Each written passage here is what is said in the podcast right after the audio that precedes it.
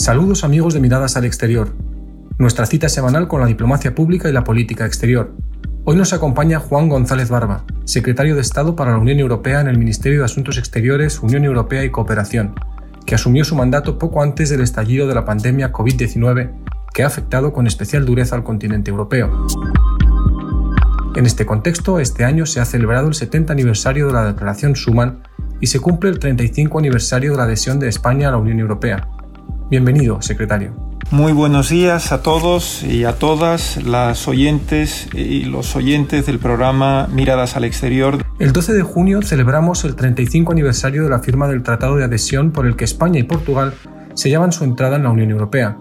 ¿Qué significado tiene este aniversario en el contexto actual? ¿Se atrevería a hacer una breve balance de lo que ha supuesto nuestra entrada en la Unión Europea? Bien, eh, cada aniversario eh, de la fecha de ingreso de España en las entonces comunidades europeas y ahora la Unión Europea es un motivo de regocijo y celebración.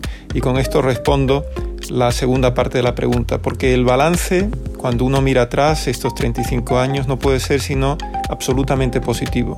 Hay una transformación eh, radical de España en términos socioeconómicos, en términos de consolidación del proyecto democrático y de convivencia y de haberse convertido en uno de los países que está al frente de la modernidad en muchísimos ámbitos, sea en el ámbito de las libertades, sea en el ámbito de las aspiraciones, de los proyectos, de las iniciativas, con lo cual, repito lo dicho, un balance absolutamente positivo. No podemos evitar preguntar por el impacto de la pandemia mundial en Europa. En este sentido, muchos critican la respuesta de la Unión Europea ante la crisis.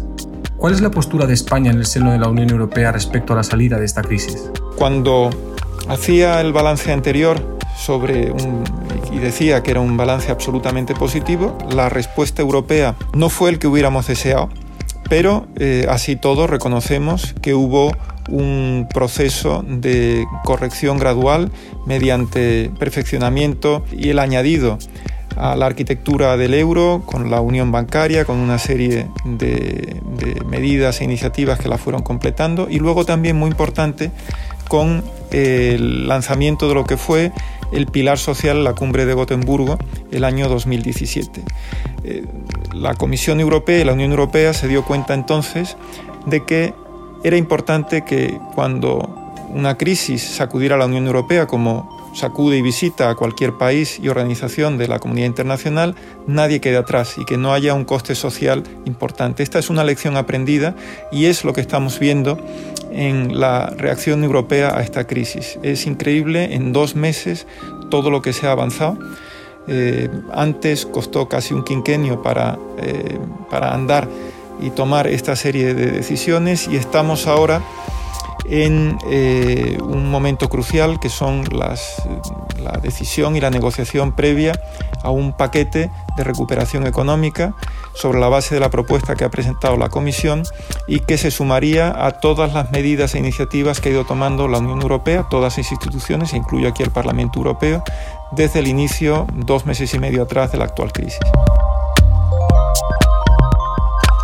¿En qué medida cree que esta crisis puede afectar al proceso de construcción europeo y también a la opinión que la ciudadanía española tiene de la Unión? Diría eh, que también un proyecto se hace reconociendo y corrigiendo errores pasados. Y pensamos que esto es lo que está sucediendo en estos momentos y por eso en todos los ámbitos, incluso diría entre las opiniones públicas de los países que son más reacios a una salida ambiciosa a esta crisis mediante un programa y un plan de reconstrucción que sería similar a la propuesta que ha presentado la Comisión, pues como decía, vemos que hay una eh, respuesta sobre la necesidad de una eh, salida coordinada y potente y ambiciosa eh, a esta crisis. Y pensamos que una de las consecuencias será un reflejo muy positivo entre las opiniones públicas, sobre todo aquellas más desencantadas en países donde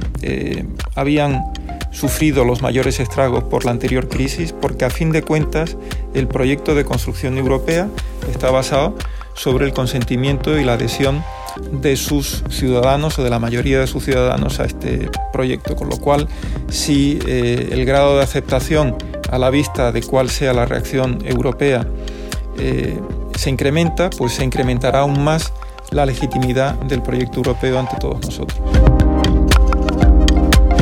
Juan González Barba, secretario de Estado para la Unión Europea, gracias por compartir su tiempo en Miradas al Exterior. Un saludo para todos nuestros oyentes.